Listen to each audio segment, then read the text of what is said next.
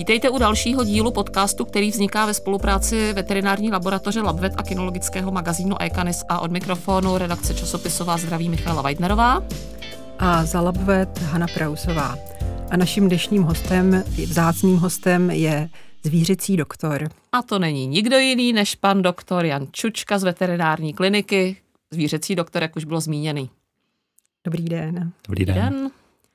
Vaše klinika se zabývá hlavně ortopedií, neurologií a akutní medicínou. Eh, my se za chvíli zeptáme, jak jste se dostal k ortopedii, protože to je vaše srdeční záležitost, ale ještě budeme mít předtím jednu menší otázku, která nás zajímá.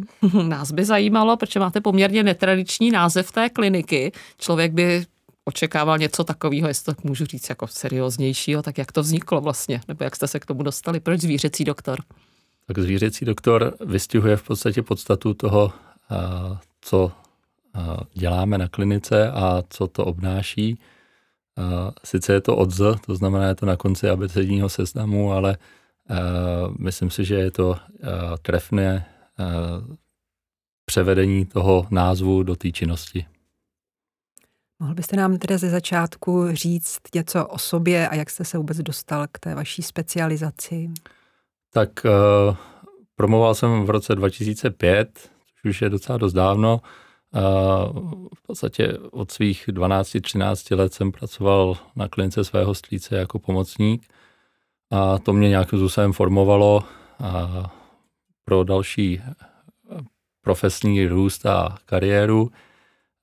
V roce 2009 jsem se osamostatnil a založili jsme teda veterinární kliniku zvířecí doktor nakladně a v rámci postgraduálního studia jsem absolvoval dva ortopedické certifikáty, jeden v Anglii, druhý v Německu a ortopedie, neurochirurgie a chirurgie obecně v podstatě velkou částí pracovní náplně.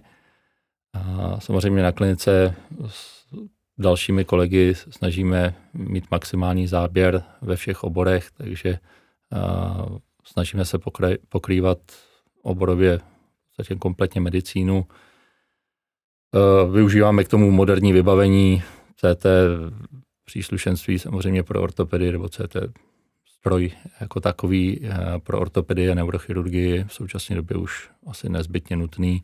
Takže jsme pišní také na to, že eh, tu medicínu dokážeme dělat na poměrně vysoké úrovni. Ale jak už jste říkal, tak vlastně vaší srdeční záležitostí je ortopedie a my teda dneska jsme si pro naše povídání vybrali témata dysplazie kyčelních a loketních kloubů, ale já úplně na úvod k tomu bych se zeptala, jaký vlastně má význam ten pohybový aparát jako pro psa, jak důležité je vlastně o něj správně pečovat. Tak samozřejmě většina z nás uh, má pejska pro uh, nějakou aktivitu venku, takže uh, s každým sem chodíme na procházky, venčíme a je potřeba, aby ten pejsek z toho pohybu měl radost. Mm-hmm. A my z toho taky měli radost, že se pejsek hejbe, takže samozřejmě ten pohybový aparát musí být v kondici tak, aby uh, ten pejsek mohl dělat to, co může a co chce. Mm-hmm. Co vůbec znamená ten pojem dysplazie a jak velkým problémem je u psů? No, měli bychom to asi rozdělit na velká plemena psů a malá plemena psů. Samozřejmě u velkých plemen psů dysplazie, eh, teďka se budeme bavit o dysplazii kyčelního kloubu, je poměrně výrazný problém. Jedná se určitou vývojovou anomálii eh, tvoření kyčelního kloubu jako takového. A v rámci toho nedobrého vývoje dochází k určitým specifickým příznakům toho, co tam dělá nějakou neplechu. A samozřejmě na základě nějakých dalších vyšetření se dozvíme, jak velkou neplechu ten daný problém způsobuje. Mm-hmm. A vy jste říkal velká a malá plemena. To znamená, že vlastně třeba e, malý pes s nějakým nálezem v podstatě mu to nespůsobuje problémy na rozdíl třeba od toho velkého plemene, kde teda ten nález prostě tím, že je těžký způsobovat problém, může? A není to o tom, že by malá plemena psů neměly dysplastický kyčle. Mm-hmm. Bohužel je spoustu i malých plemen a malých psů, kteří jsou dysplastičtí, ale přesně to, co jste říkala, uh, hmotnost a velikost toho zatížení těch kloubů samozřejmě hodně důležitá pro ten rozvoj té patologie. To znamená, ty velcí psy, kteří přenáší prostě ohromnou zátěž na ty kyčelní klouby, mm-hmm. trpí daleko víc než ty lehká plemena. Ne, že by je to nebolelo, ani samozřejmě to, že je ten pes lehký, neznamená, že nemůže mít bolestivý rozsah pohybu a jakýkoliv potíže s tím mm-hmm. související, ale obecně lehká plemena nebo lehký pacienti to umí nějakým způsobem asi lépe kompenzovat a tolerovat než ty velká plemena psů. Mm-hmm. Jakým způsobem se teda diagnostikuje dysplazie kyčelního kloubu? Stěžení diagnostický nástroj je eh, rengen, to znamená bez rengenologického vyšetření nelze stanovit definitivní diagnózu. Samozřejmě existují možnosti orientačně vyšetřit eh, rozsah pohybu, takzvanou pseudokrepitaci, to znamená, jestli to, to v tom kloubu nějakým způsobem vrže, skřípe, to se dá zjistit pohmatem, ale samozřejmě eh, to, že to skřípe a vrže, neznamená, že ten kloub musí být dysplastický, takže bez rentgenu nelze tuto diagnózu vyslovit. Mm-hmm. A tam samozřejmě míra toho postižení se označuje uh, jakýsi, jakými si stupni. Ještě se to označení jako v průběhu let měnilo, nebo respektive se sjednotilo se zahraničím. Tak já bych ráda, kdyby jsme tohle to mohli ještě jakoby upřesnit, aby si v tom posluchači udělali pořádek nebo jasno. Pokud se bavíme teda o evropském hodnocení FCI, tak eh, je to od A do E, mm-hmm. kdy A je bývalá nula, to znamená eh, naprosto v pořádku, E je katastrofa. Mm-hmm. A potom něco, něco jakoby mezi těma asi to teda... B, C, D, to znamená 1, 2, 3 mm-hmm. až 4 A E. asi to opět zase souvisí, jak je to závažný prostě s váhou nebo s hmotností toho plemene. Je to tak? Ty stupně té dysplazie se eh, nezohlední na hmotnost, to znamená, to je čistě anatomické mm-hmm. uspořádání toho kloubu. To znamená mm-hmm. na základě určitých odchylek od normálu a mm-hmm. velikosti těch odchylek se to hodnotí těmi stupni. Mm. A v jakém věku se dělají ty rengény a je to pro všechny plemena stejné? Není to pro všechny plemena stejné a dokonce to není ani pro všechny eh, plemena v rámci chovatelských klubů stejné, to znamená, každý chovatelský klub si stanovuje nějaké hmm. svoje podmínky toho, kdy se to hodnotí, nebo kdy se můžou nejprve eh, zhotovit ty rengenové snímky k oficiálnímu posouzení. Eh, obecně se provádí rengenová studie po roce života nebo po roce stáří toho pacienta.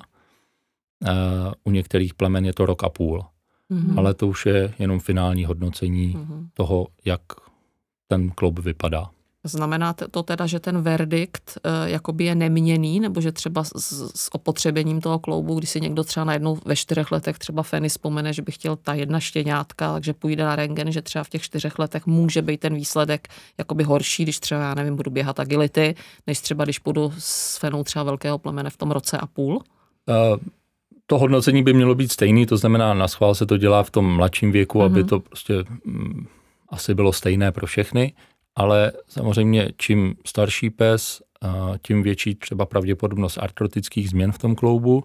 To znamená, že artrotické změny se v rámci hodnocení dysplazie už musí nějakým způsobem zhodnotit a, uh-huh. a musí to být teda v rámci toho hodnocení vidět. A je jasné, že teda v okamžiku, kdy je tam nějaká artrotizace, tak ten kloub nemůže být zdravý. Uh-huh. Jaké jsou vlastně příčiny vzniku dysplazie? Tak těch příčin je velká řada, nebo mm, panoval tady dlouho nějaký úzus toho, že je to geneticky e, přenášená vada a je potřeba si říct, že je to vývojová anomálie, to znamená, že e, určitě existuje nějaká genetická dispozice, ale eh, není to jeden konkrétní gen, je to polyfaktoriální a, a více složek, které toto onemocnění ovlivňují a to nejdůležitější je v podstatě určitý rozsah pohybu eh, v tom kyčelním kloubu po narození eh, těch štěňat. Udává se většinou prvních x týdnů života, nějakým způsobem výrazně formuje eh, ten kyčelní kloub a samozřejmě v rámci toho celého vývoje té kostry, to znamená dejme tomu do toho roka stáří, se ten kyčelní kloub nějakým způsobem má šanci ještě ovlivňovat, ale tyto faktory už jsou většinou hodně, hodně minoritní, to znamená, to základní ovlivnění už je stejně v té štěněcí fázi. Mm-hmm. A dalo by se třeba říci, že existují plemena, teď myslím jednak co do velikosti, ale i třeba konkrétní plemena, která jsou jakoby více zatížená nebo mají větší vlastně predispozice k tomu, aby se to onemocnění nebo ten problém rozvinul? Um, jsou plemena, ale ono je to spíš daný jako chovatelsky nebo mm-hmm. popularitou těch plemen, kdy uh, čím více zástupců konkrétního plemena uh, je, tak tím samozřejmě uh, větší šance pro nález těch dysplastických kloubů. To mhm. znamená, že v okamžiku, kdy selhává trošičku nějaká kontrola těch chovů nad tím, co se všechno pouští do chovu, co se nepouští do chovu, jak uh, vysoký je ten selektivní tlak, to znamená, jak přísná kritéria pro ty chovné jedince nastavíme, nebo ty chovatelské kluby nastaví, tak samozřejmě potom se to odráží mm. na stavu těch kyčelních kloubů v dalších liních a mm. v dalších generacích potomků. Mm. A ještě existují i vyšetření, která jsou možná před těmi rentgeny. Co to je za vyšetření, jak to probíhá? Tak oni, rentgeny to jsou také, ale nejsou to oficiální rengenové studie, ale jsou to takzvané předrengeny. A za mě vysoce doporučitelné u každého plemene většího zvířete, to znamená psy v dospělosti více jak 20 kg, si myslím, že je vhodné předrentgenovávat nebo diagnostikovat tímto nástrojem. V podstatě ten průběh je relativně podobný tomu oficiálnímu rengenu, akorát se dělá ještě více, více snímků a využívá se eh, takového speciálního hm, roztahovacího aparátu, takže nejdřív se udělají ty klasické snímky, pak se přidá ten takzvaný distraktor, kterým teda malinko roztahujeme eh, ty ještě nedospělé kyčelní klouby. A na základě toho měříme takzvaný distrakční index, to znamená možnost toho kyčelního kloubu být roztažen, to znamená takzvanou laxitu a čím větší laxita, tím vyšší pravděpodobnost rozvoje nějakých změn v tom kyčelním kloubu, to znamená větší pravděpodobnost rozvoje dysplazie kyčelního kloubu. Neznamená to, že laxní kloub vždycky bude dysplastický, ale je tam nějaká pravděpodobnost toho rozvoje hmm. změn, které vedou k dysplazii. Uh-huh. A já si možná uh, v této souvislosti na takovou trošku kontroverznější půdu, když teda u toho mladého jedince tam se teda zjistí, jako že by to mohla být katastrofa do budoucna. Lze to nějakým způsobem řešit třeba jakoby chirurgicky, ale tak, aby zase prostě z toho nevyplynulo to, že jako eh, si chovatel řekne, tak já toho psa nechám odoperovat a jako vesele na něm budu jako dál, teda ho budu využívat v chovu. Existují v podstatě dvě v uvozovkách preventivní procedury. A nutno říct, že v okamžiku, kdy se jakýmkoliv způsobem eh, do toho zasáhne chirurgicky, tak automaticky to zvíře je potřeba vyřadit z chovu. To je mhm. nezbytně nutný a tím pádem by mělo být chráněno to chovatelství, to znamená chovat by se mělo na zdravých jedincích, ale bavíme-li se o tom, že eh, tomu zvířeti chceme zajistit relativně komfortní život bez bolesti a dejme tomu minimalizovat rozvoj té dysplazie, tak na základě už těch primárních předrengenů, to znamená v těch čtyřech měsících života, kdy se to dělá, existuje první preventivní zákrok, takzvaná juvenilní eh, symfiziodéza, to znamená určité termické přerušení eh, růstové zóny stytké kosti, díky čemuž změníme trošičku růstový potenciál pánve jako takové. Pánev roste všude stejně, tak jak má, akorát tím, že spodinu eh, pánve, což je stytká kost, trošku přibrzdíme, tak tím pádem se jako trošičku ty kyčle překryjí, tím minimalizujeme rozvoj těch mm. potenciálně dysplastických změn. Má to nějaké své indikační omezení, nejde to udělat u každého pacienta, proto se dělají nějaké měření, takže u hodně špatných kyčlí tenhle ten zákrok nedává velkou šanci na zlepšení, ale mm-hmm. u těch hraničních nebo mírně horších to vede ke zlepšení. To je procedura teda hodně, hodně u mladých pacientů. Druhá procedura je dvojitá nebo trojitá korektivní osteotomie pánve, kdy teda buď na dvou nebo na třech místech mm-hmm. už trošku invazivněji musíme uh, přeříznout ty kosti pánve a nějakým způsobem je přeúhlovat přes ten neúplně správně se vyvíjející kyčelní kloub a zase tím uměle zvedneme překrytí hlavice stehenní kosti tím acetábulem, to znamená tou jamkou pro kyčelní kost, ale samozřejmě už je to trošku invazivnější, je to zlomenina, kterou teda musíme nějakým způsobem spravit a zhojit, ale uh, zase máme šanci tomu pejskovi zajistit lepší život bez mm. bolesti. A pak samozřejmě je finální uh, procedura u hodně špatných, uh, jak dospělých, tak dejme tomu na hranici dospělosti a mladictví, zákrok, který teda spočívá v endoprotéze kyčelního kloubu, kde jsme schopni prostě ten patologicky změněný kloub nahradit syntetickým. Tam nejsou v podstatě eh, omezení věková, tam jsou zase určitá anatomická omezení, eh, většinou jsou tam omezení taky hmotnostní, to znamená mm. u velice obézních zvířat před tou procedurou je potřeba třeba myslet na nějakou redukci hmotnosti, počítat s potenciálními komplikacemi a samozřejmě v současné době jsou to procedury, které taky nejsou úplně levné, takže mm-hmm. je tam i nějaká finanční náročnost. Mm-hmm. A na vašem pracovišti děláte všechno? Máme tyto? certifikaci pro endoprotézu kyčelních mm-hmm. kloubů.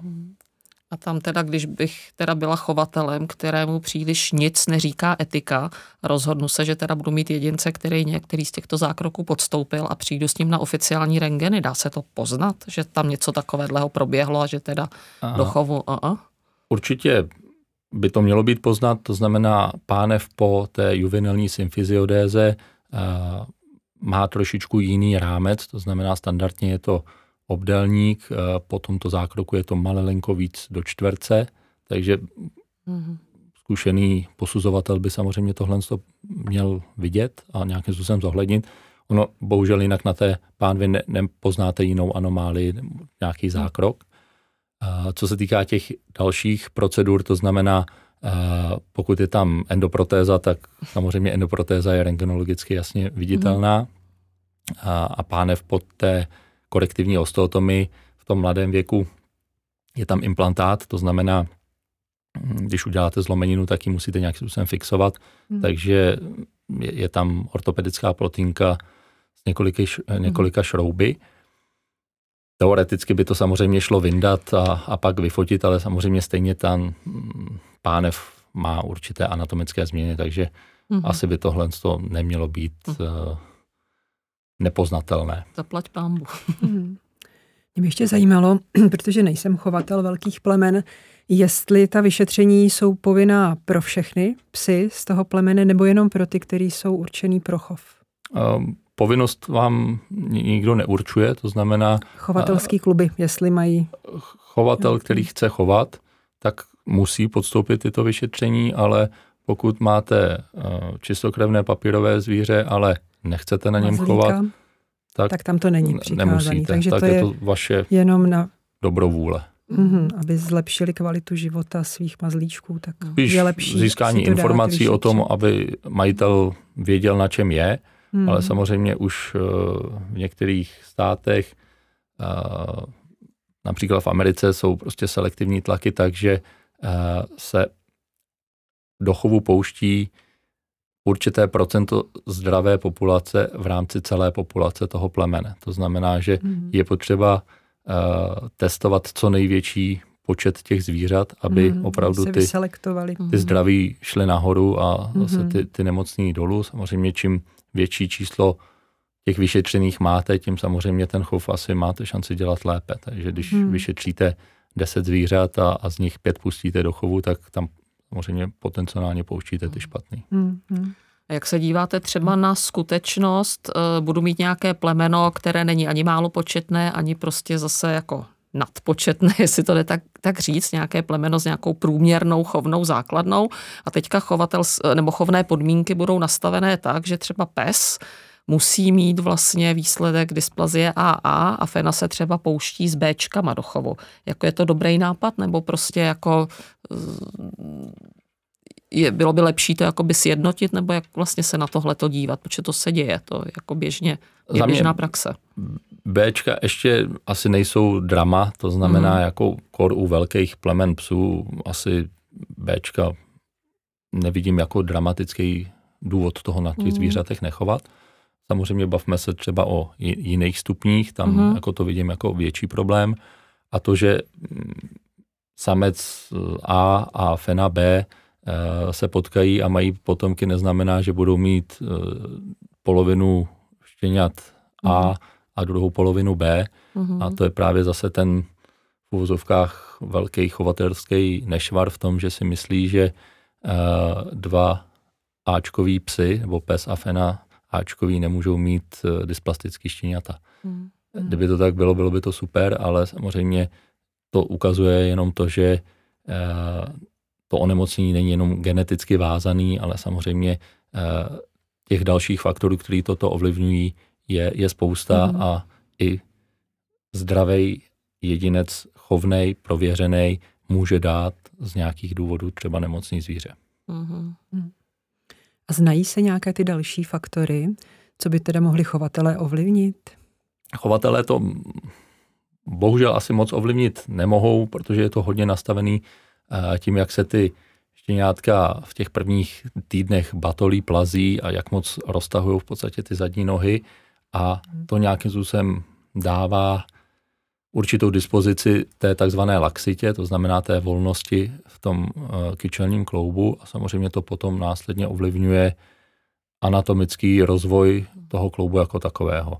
Samozřejmě Eh, pokud tam dojde třeba k nějakým změnám na chrupavce a ta chrupavka už začíná být artrotickou, tak eh, vydáme i spoustu artrotických změn v roce života toho pejska. Mm-hmm. Takže je to polyfaktoriálně založený, ale nechci říkat, že chovatelé to nemají šanci ovlivnit, ale to, jak to mají šanci ovlivnit, je hrozně nízká procent, hrozně nízký procento oproti těm zbývajícím faktorům, který jsou ovlivnitelný spíš jenom jako biologicky. Takže mm-hmm. chovatele spíš mají většinou pocit, že když budou přidávat nějaké doplňky, a zakážou psovi chodit e, po schodech do půl roku, když má majitel sám 50 kg a pes 40 kg, že ho má nosit.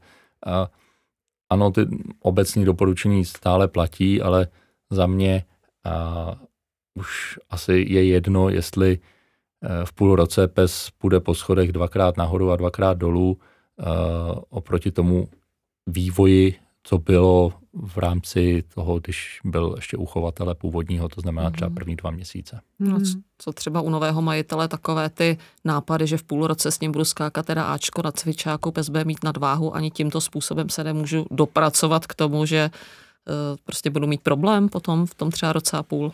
Obecně zase nadměrná zátěž, eh, nedobrý eh, vazivový aparát, nedostatečný svalový, eh, svalová masa, to znamená nedostatečné osvalení, vedou k tomu, že ten kloub je nějakým způsobem přetěžovaný a má větší šanci být nemocný. Mm-hmm. Stejně jako u sportovců, pokud chci prodávat nějaký vyšší výkon, tak bych se o tom měl nějakým způsobem starat, takže musí tam být nějaká příprava, může tam být nějaká regenerace v rámci fyzioterapie, mm.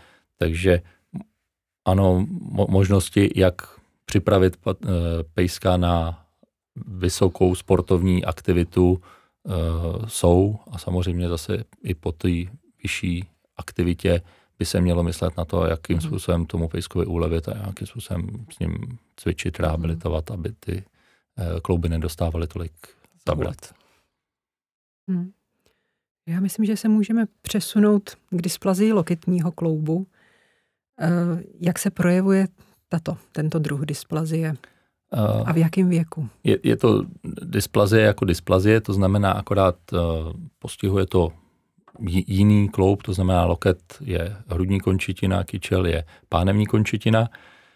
Uh, typický projev nebo rozvoj těch příznaků začíná od nějakého sedmého, osmého měsíce života, a což je jako ta první skupina těch kulhajících pacientů a nejčastějším problémem je onemocnění takzvaného mediálního kompartmentu, to znamená nestejnoměrné zatížení těch dvou částí loketního kloubu, to znamená přetěžování vnitřní strany oproti té vnější straně a v některých případech v rámci toho přetěžování buď jenom změny na chrupavce té vnitřní straně, nebo dokonce i takzvaná fragmentace, to znamená uvolnění kousků kůstky, samozřejmě i s chrupavkou, který tam potom jezdí jako volný fragment a samozřejmě za A ničí ten kloub, když se to neřeší mm-hmm. a za B způsobuje bolestivost. Takže eh, to je důvod potom výrazného kulhání, které třeba nereaguje na, na léky,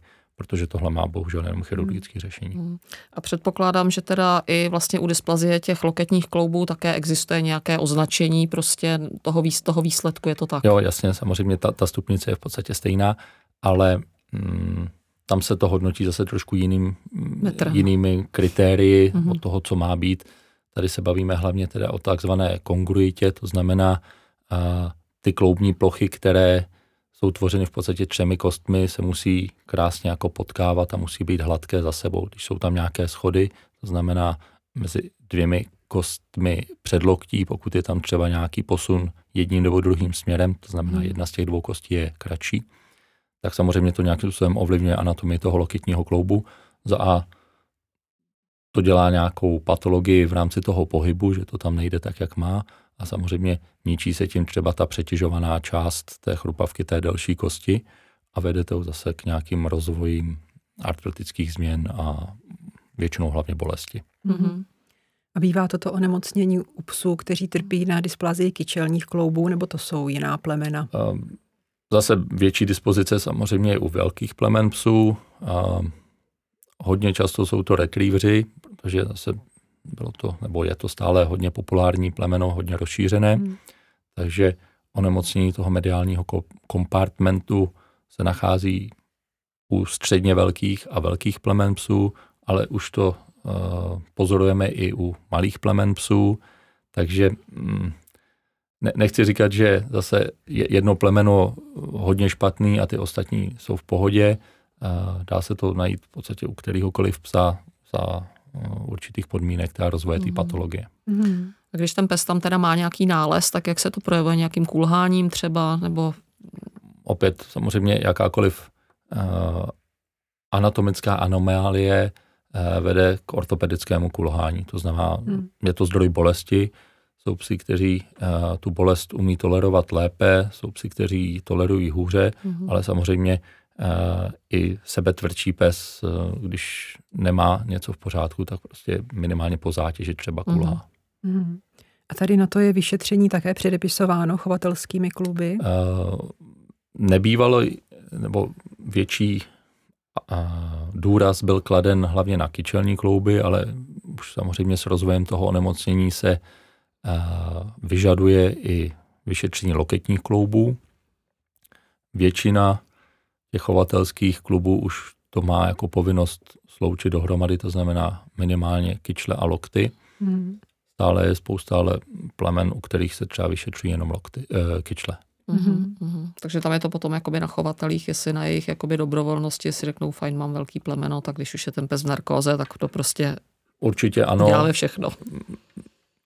Už jenom pro tu informaci i za tu cenu, že třeba teda se oficiálně posuzuje jenom ten kyčelní kloub, nebo oba dva kyčelní klouby a lokty se udělají jenom jako orientačně pro mm. toho majitele.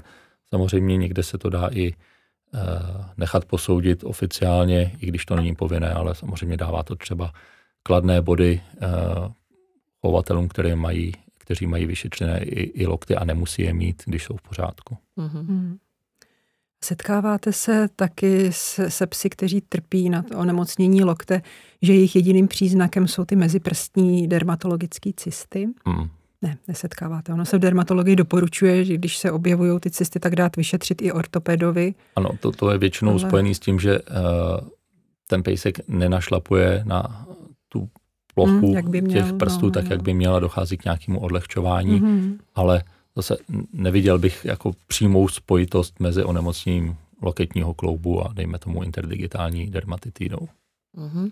A když se teda podívám na jedince, ať už se to teda týká té tý dysplazie, s kterou jsme začali, eh, těch kyčlí nebo teďka těch loktů, takže když budu mít jedince, který je nějakým způsobem postižený, bude mít třeba střední nebo vyšší stupeň toho postižení, jak k němu přistupovat, nebo jak mu prostě, pokud se dá nerozhodnu pro tu operaci, tak jak mu zajistit nějaký takový ten životní welfare, jestli nějaký doplňky, nebo prostě, co byste doporučil? A určitě samozřejmě je, je potřeba udržovat lehký rámec, to znamená nižší hmotnost mm-hmm. u každého mm, ortopedicky nemocného pacienta je plus, to znamená snažit se ho minimálně udržet na hmotnosti, kterou má, pokud ji nemá jako nadměrně vysokou, případně ji redukovat. A určitě v dnešní době a v dnešních možnostech u ortopedicky nemocných kloubů a nejenom kloubů se doporučuje jakákoliv forma fyzioterapie, to znamená zlepšovat rozsah pohybu, pracovat se svaly, minimalizovat nějakou bolestivost, takže mm-hmm. určitě doporučuji jakoukoliv formu fyzioterapie a samozřejmě v určitých případech je potřeba kombinovat už s nějakými léky. Mm-hmm. A my jsme ještě neprobrali, jaká jsou možná chirurgická řešení u toho lokte. Primárně nejjednodušší a nejméně invazivní, když rengenologicky Eh, je tam nějaké podezření, protože ono eh, ne vždycky rengenologicky eh, jsme schopni zjistit třeba tu fragmentaci. Rengen nám neřekne stav chrupavky, tak na našem pracovišti máme v úvozovkách zlatý standard CT vyšetření artroskopii. To znamená, CT vyšetření nám zase řekne více informací než samotný rengen. A v okamžiku, kdy na základě CT vyšetření máme stále velké podezření o minimálně patologii třeba té chrupavky, kterou ani na CT neuvidíme, tak mm. je hmm. potřeba ji vyšetřit artroskopicky. Artroskop eh, je v podstatě kamera eh, do kloubu, kterou se tam podíváme, umíme dobře poznat nějaký defekty na té chrupavce a ten druhý benefit artroskopie je to, že eh, v rámci jednoho kouknutí jsme schopni to zároveň ošetřit. To znamená, pokud je tam mm-hmm. nějaká fragmentace nebo nezdravá chrupavka, tak to v rámci jedné procedury řešíme. Hmm. A tady u těch loktů existuje třeba také něco eh, podobného jako u těch kyčlí, nějaké jako předrengeny v tom mladém věku, nebo to se nepraktikuje? Eh, na základě toho, jak se ten loketní kloub vyvíjí, tak ve čtyřech měsících na těch předrentgenech kyčlí se lokty nefotí, protože ještě nejsou anatomicky uzavřené mm. rostové zóny a není tam vidět to, co tam vidět má být.